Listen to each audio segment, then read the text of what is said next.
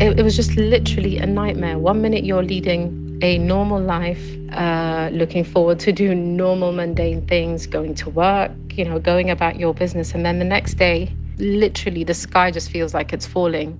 Shama Madibo is trapped in Khartoum, Sudan, where two military leaders are fighting for control. Constant, constant bombing, shelling, shooting. It just turned into a mad town in like a blink of an eye. You went to sleep and it was calm, and you woke up and it was a madhouse. A madhouse now, but Sudan seemed really close to being a democracy. In 2019, Sudanese people threw out a vicious dictator, Omar al Bashir. Two years later, two generals staged a coup, kind of ending everyone's hopes for democracy. Now, those two generals are fighting each other in the streets. Also, several countries that are not Sudan have involved themselves in Sudan's new war. This is every bit as Byzantine as it sounds, and we're going to explain it coming up on Today Explained. Support for Today Explained comes from FX's The Veil, starring Elisabeth Moss. If you like spy thrillers or indeed Elisabeth Moss, then you might want to check out FX's The Veil. It's an international spy thriller that follows two women as they play a deadly game of truth and lies on the road from Istanbul to Paris and London. Oh, I'll go. One woman has a secret, same here, and the other has a mission to reveal it before thousands of lives are lost. FX's The Veil, now streaming only on Hulu. Apple Card is the perfect cashback rewards credit card. You earn up to 3% daily cash on every purchase every day. That's 3% on your favorite products at Apple, 2% on all other Apple Card with Apple Pay purchases, and 1% on anything you buy with your titanium Apple Card or virtual card number. Visit apple.co slash card calculator to see how much you can earn. Apple Card issued by Goldman Sachs Bank USA, Salt Lake City branch, subject to credit approval, terms apply.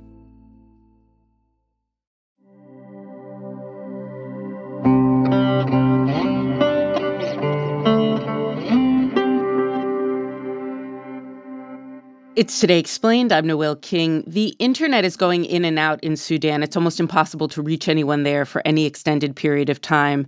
And so we called Nima Elbagir. She is CNN's chief international correspondent, and she's Sudanese. She has family in Sudan, and she's covered the country for many, many years. In essence, this is a fight for dominance between the head of the army, General Abdel Fattah al Burhan, and the head of a paramilitary force, Commander Mohammed Hamdan Dagalo, also known as Hemeti. They were erstwhile rivals that were brought together under al Bashir, uh, the former dictator of Sudan. Burhan says he was one of the military figures who told Bashir to step down. General Burhan became the head of the Transitional Sovereign Council that was supposed to be part of a transition to democracy for the people of Sudan. His opponents say he's instead put the military firmly in charge. Commander Dagalo Hemeti became his deputy. Much of Hemeti's power is derived from his dreaded RSF paramilitary, which he formed after taking up arms in the war in Darfur.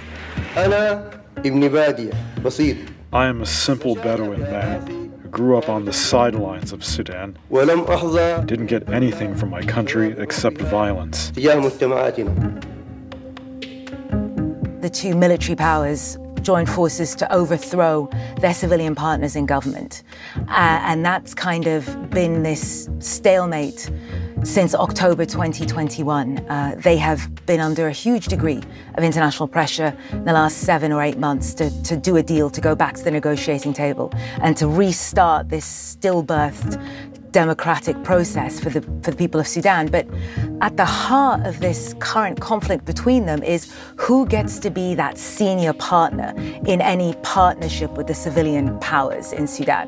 So the army wants the rapid support forces, given that it is a paramilitary group, it is a militia, and an auxiliary force all the way back to the dark days of the, the Darfur conflict, an auxiliary force to the Sudanese army to come under the commander of the Sudanese army. The Rapid Support Forces in Hemeti have bigger aspirations and bigger ambitions, and they want to be a standalone force, essentially setting up the Rapid Support Force as equivalent to the naval forces, the army, the intelligence forces, and essentially setting up Hemeti um, to move forward with whatever future ambition he has. That's where the rivalry stems from. Why and how did they begin fighting? I'm, I'm looking at Khartoum, and this is urban warfare. These two men have to know how catastrophic this is. Why not work it out behind closed doors? Well, we saw very early on, actually, after the ouster of Bashir, that Hemedti's RSF, the Rapid Support Forces, came into Khartoum. That was immediately what happened, that they moved their forces. We did a, um, a heat map very early on in, in, in, this recent fighting to show where the conflict uh, was kind of hottest inside the capital. And you could see that it was in civilian neighborhoods and it was because that is where the RSF had garrisoned themselves. So they essentially embedded them, enmeshed themselves in the civilian infrastructure, the architecture of these neighborhoods where people live. You know, clearly ahead of a day like this, where if and when it becomes untenable in their relationship with that with the army, or this um, their aspirations to be the dominant partner uh, in Sudan become too difficult to quash, that then you are essentially fighting in neighborhoods. You're, you're, you're fighting in and around civilian homes. What are you hearing from civilians? It's terrifying. It's absolutely terrifying. A lot of these neighborhoods, for instance, Khartoum too, is right in the center of Khartoum. It's one of the most affluent, oldest neighborhoods in, in, in Khartoum. And RSF uh, offices, RSF senior officers bought houses, they bought a lot of expensive real estate. So you have what is one of the most shishi neighborhoods in Khartoum and in Sudan that has become this site of street by street fighting. I spoke to one of my cousins and she said that she was looking through the window and she could see RSF fighters. People had been told that they had to vacate their homes. My, my other cousins were sheltering on the ground with their children. Bullets were, were flying into people's front yards. I mean, when, when they describe to you street by street warfare, I think, I think almost in our heads, it, it's very kind of Hollywood. It's very kind of computer game. And you imagine people sheltering behind their high walls and then, you know, these, these armed men going at it. But actually that there is no protection when they're street by street fighting. You are, you are caught in the gunfire. You are caught in the, in the aerial bombardment. An, an artillery shell fell the house behind ours. You know, there is nothing to, to really hide behind in these kind of situations. These are two military men fighting it out over a city, over a country. Does either of these men have the upper hand militarily? It's currently very difficult to say. You know, it's been claim and counterclaim. Uh, what we do know is just in terms of the makeup of their forces, why this has been so protracted although on paper the military, the, you know, there's no official kind of numbers for how big Sudan's armed forces are, but they're 210, 220,000 strong. But during Darfur and, and for instance, during the conflict in Chad, which Sudan was involved with, the RSF acted essentially as a de facto infantry for the Sudanese army. They are better trained, better equipped.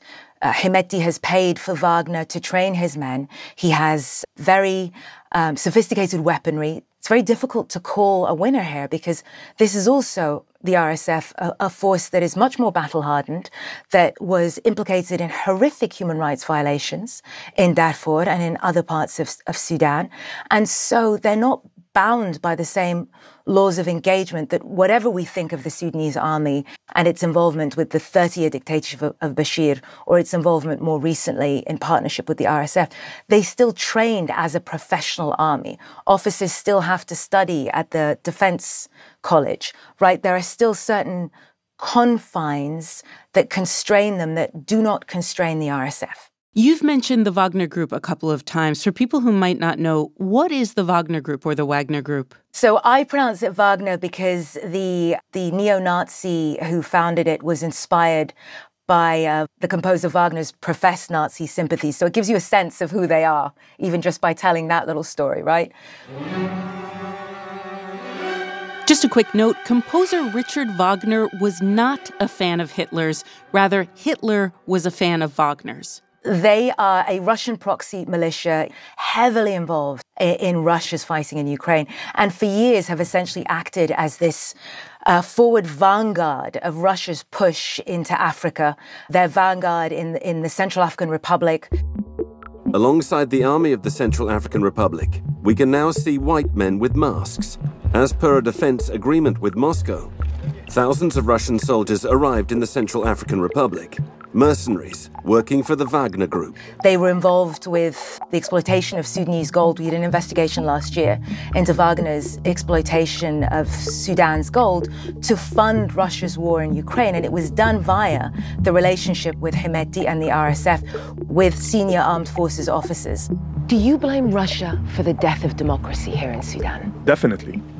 Russia carries the majority of the blame for the stillbirthing of Sudan's democracy. The main man that we were able to identify as Putin's man, Russia's man, Wagner's man in Sudan was Hemeti. And, and we see that kind of malevolence that's being spread not just in Sudan, but across Africa via Wagner that allows Putin and, and Russian officialdom to essentially kind of keep their hands clean and, and profess that they stand at a, at a distance. It hasn't really worked in terms of sheltering them from, from sanctions. Wagner and Prigozhin and their arm in Sudan was sanctioned by the US. It was also recently sanctioned after our investigation by the European Council. So it's a very thin veil of subterfuge. Wagner is a, a, Russia proxy. Who else is involved here? Which other countries are either in Sudan right now or watching Sudan, maybe with the intent of going in or sending their own proxies? Hemeti has set himself up as an individual statesman. So he travels back and forth to the Emirates. He travels back and forth to Russia. Parallel to that is Burhan and the Sudanese army's relationship with Saudi Arabia. They were the main forces on the Saudi side of the Saudi Emirati coalition. So you have these Gulf powerhouses on either side. You have Egypt looking on. It is, even as I'm saying it, it is such a, a morass of, of regional and even global power plays. What brought us to this place as well is the Gulf powerhouses supporting their preferred strongman in terms of the ways that Hemeti and Burhan were able to carry out that counter coup against the will of the Sudanese people. But fundamentally, the responsibility falls on the military for partnering with Hemeti. Uh, it falls on the international community and, and the United States specifically because so many people within the civilian movement have said to us that they were ringing alarm bells, that they were contacting the State Department for months, telling them that they were concerned that this conflict, this impasse between the RSF and the army over who got to be the big boy at the big table was going to spill over into bloodshed on the streets of Sudan. And the US did not move quickly enough to exert sufficient pressure. And so these same international powers, the United States included, who are who have rushed to evacuate their diplomatic personnel, are the same international powers who did not act and are currently not acting in the kind of way that Sudan needs them to.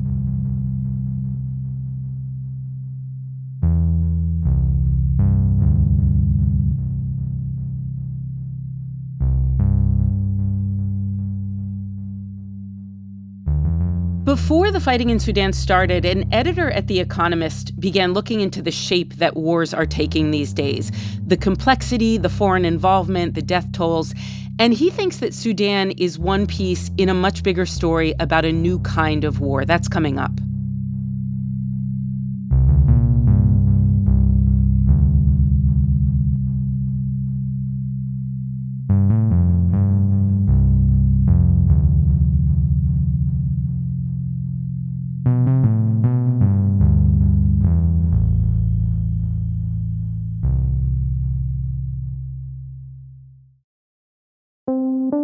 Support for Today Explained comes from Mint Mobile, the only cell phone that tastes good. When the deal is too good to be true, there's probably a catch, right? That incredibly cheap flight to Europe? You probably can't bring a bag, or pick your seat, or use the restroom. So, when I tell you that Mint Mobile offers wireless plans for just 15 bucks a month when you purchase a 3-month plan, you're probably wondering what's the catch? Well, according to Mint Mobile, there is no catch. According to Mint Mobile, it's only 15 bucks a month and their plans come with high-speed data and unlimited talk and text delivered on the nation's largest 5G network. To get this new customer offer and your new 3-month unlimited wireless plan for just 15 bucks a month, you can go to mintmobile.com/explain. That is mintmobile.com/explain. You can cut your wireless bill to 15 bucks a month at mintmobile.com/explain. $45 upfront payment required, equivalent to $15 a month. New customers on first 3-month plan only. Speed slower above 40 gigabytes on unlimited plan. Additional taxes, fees, and restrictions apply. See Mint Mobile for details. Apple Card is the perfect cashback rewards credit card. You earn up to 3% daily cash on every purchase every day. That's 3% on your favorite products at Apple, 2% on all other Apple Card with Apple Pay purchases, and 1% on anything you buy with your titanium Apple Card or virtual card number. Visit apple.co slash card calculator to see how much you can earn. Apple Card issued by Goldman Sachs Bank USA, Salt Lake City branch, subject to credit approval, terms apply. It's Today Explained. Robert Guest is a deputy editor at The Economist, and he recently wrote that what's happening in Sudan is not just happening in Sudan. Complex conflicts with many countries involved and no end in sight have become more common, he writes. And globally, we might be moving backward. Robert looked into why that is. Well, the big problem is that wars are getting longer than they used to be. So the average ongoing conflict in the mid 1980s had been raging for about 13 years. By 2021, that figure had risen to 20. You can look at what's going on in Sudan as an outbreak of a fresh civil war, or you can say it's kind of a continuation of uh, on and off war that they've had since independence in 1956. It's very difficult to pin down a single big picture takeaway on what's happening with civil conflicts across the world. But Robert wrote that the number of these conflicts is increasing and that they're getting longer and that they're getting worse. I asked him why they're getting worse. There's a few big reasons that we've identified. One is complexity, including foreign meddling. Another is a culture of impunity and criminality. Uh, another is climate change. Uh, and a final one is religious extremism. All right, so let's walk through these one by one, starting with foreign meddling. Back in 1991, at the end of the Cold War, only 4% of civil wars in the world involved significant foreign forces. But by 2021, that had risen 12 fold to 48%. The war in Yemen is a few years shy of a decade. An internal conflict that intensified when Saudi Arabia invaded. And we're also seeing that even when foreign forces aren't involved, conflicts are getting more complex. There are more belligerent groups involved. And that means it's harder to make peace because you don't just have to come up with a compromise at the end that's satisfying to two groups. You have to satisfy all of them. And if even one of them doesn't like it, they can go back to fighting. You also write about what you call a culture of impunity and criminality. What do you mean by that? Uh, firstly, it's that global norms are eroding. So when you see Russia, a permanent member of the UN Security Council, brazenly violating the UN's founding charter by invading Ukraine, kidnapping children, that sends out a very strong signal that to a lot of people, to a lot of powers, important powers in the world, might makes right. And that emboldens smaller bullies elsewhere.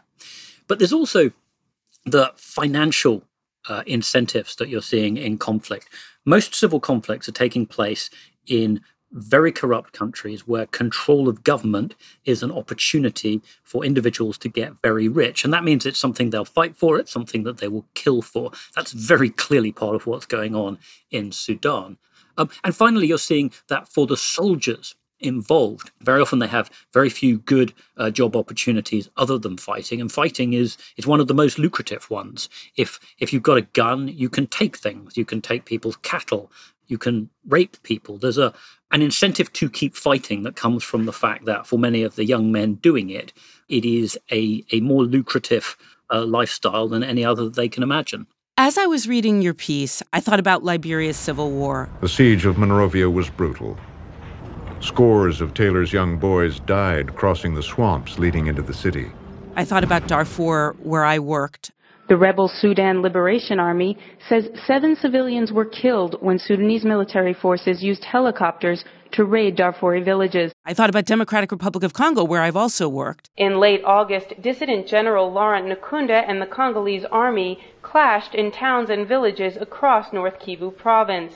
Was there ever really a global norm? Was there ever a global norm that everyone abided by all the time? No, of course not. But was there a period before this decade when, by and large, uh, more countries and more actors did abide by it. Yes, I think there was. I mean, just the, the numbers of, of how many more people are fleeing their homes, uh, how many more people are getting killed, uh, and how little respect actual superpowers are paying to to global norms suggests that something has shifted. I mean, it's not it's not something you can measure very easily, but I think there has been a shift. So when the civil war broke out in Liberia, there were you know a number of actors there who were cl- very clearly not abiding by any kind of norms at all. But that war was ended because the the kind of intervention that you got from the outside was essentially America and then subsequently UN peacekeeping saying, uh, no, you can't do this. It's time to stop. The pleas of ordinary Liberians were finally answered in August 2003 when troops from the international community arrived to oust Charles Taylor. By October, a massive UN peacekeeping mission was in place and a peace accord signed we're not seeing that at the moment. We're in an age where uh, the attempts to make peace in Congo are much weaker, where America has pulled out of Afghanistan and let it to fall apart. I mean, the biggest violation clearly is Vladimir Putin trying to, you know, invade and seize the territory of another sovereign country. That's something we really haven't seen very much of since uh, World War II. Tell me about how climate change is playing into this. So, climate change doesn't cause wars, but it does make them more likely. So, the most obvious way is the weather gets worse, gets drier, you lose rain. Farmers find that they can't keep their cattle alive or they can't grow their crops, and so they move. And quite often they move in quite large numbers into areas that are traditionally belong to other ethnic groups who may not be very friendly towards them that can lead to a lot of clashes. One NGO looked at just one region within one country uh, in the Sahel, it was Mali, and they found 70 conflicts in that area. Not, and this is not people, you know, arguing with each other on Twitter. This is people killing each other. Um, 70 conflicts, mostly over land, grazing rights, water, those kinds of things. Without the presence of state authorities, old tensions between farmers and herders are resurfacing. When animals are left to roam, disputes often erupt over grazing areas. There's constant conflict. So that creates a, a base level of instability, a base level of men with guns running around. And that creates an opportunity for uh, rebel forces to collect them together, uh, and particularly in the Sahel for jihadists. France and its European allies are fighting a war in Mali. The country is the epicenter of jihadist terror in the Sahel region. This is where religious extremism plays in. Yes. So since the, the Arab Spring, you've seen a flowering, if that's the right word, of ultra extreme uh, jihadist groups, principally. Uh, so you have the ones that are affiliates of Al Qaeda, uh, and then later the ones that are affiliates of Islamic State. And they're more or less competing to see who can make the bolder claims about you know setting up a a new kingdom of justice about overthrowing the, the the states that exist which are often quite quite predatory states they've created this extraordinary degree of instability right across parts of africa also the middle east you're seeing coups in a lot of places a lot of these countries are becoming ungovernable. You look at Burkina Faso. The African nation of Burkina Faso has had another shakeup in its government because the military leader who took power in a coup earlier this year has now himself been ousted in a second coup. The government probably controls no more than about 40% of the country. I guess he can't complain, right? Yeah, what is he going to say? What gave you the idea that you could just, oh, oh, yeah. What are some of the things that have to be done if we want to get out of these devastating cyclical conflicts? There's a lot of reasonably effective ideas for how to end wars. Um, you you find a respected mediator. You you start unofficial talks long before the belligerents are prepared to meet publicly. That worked in Northern Ireland and, and South Africa. You include more women and civil society groups in the peace process. We've seen in, in places where that's happened, uh, the peace is more likely to stick. Of course, it's very hard to tease out cause and effect there. I mean, is that because um, the kinds of belligerents who include women and civil society groups in peace talks are less less brutal and intransigent than the ones who don't? It's a little bit hard to say, but certainly that does help get more voices involved. Do you see any of this happening in Sudan right now? Sudan is very confused right now. They've had various attempts at truces, none of which have worked. The two guys in charge, it's a zero sum problem for them. They're not thinking, what's good for the country? They're both thinking, how do I remain alive and rich? And they both decided that the answer to that is that they should be in charge of the whole country.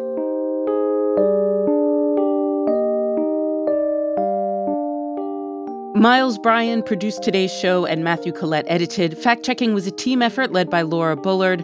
Michael Raphael and Paul Robert Mounsey engineered. I'm Noel King. It's Today Explained.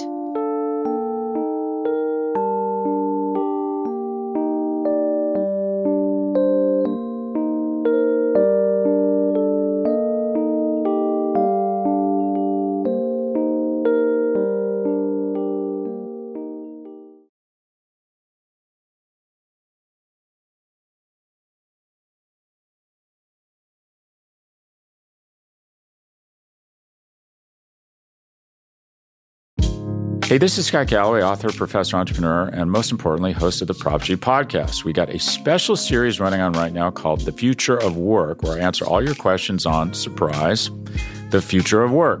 Questions including what are we missing when we work remotely, or how do we handle work life balance when a major opportunity comes knocking?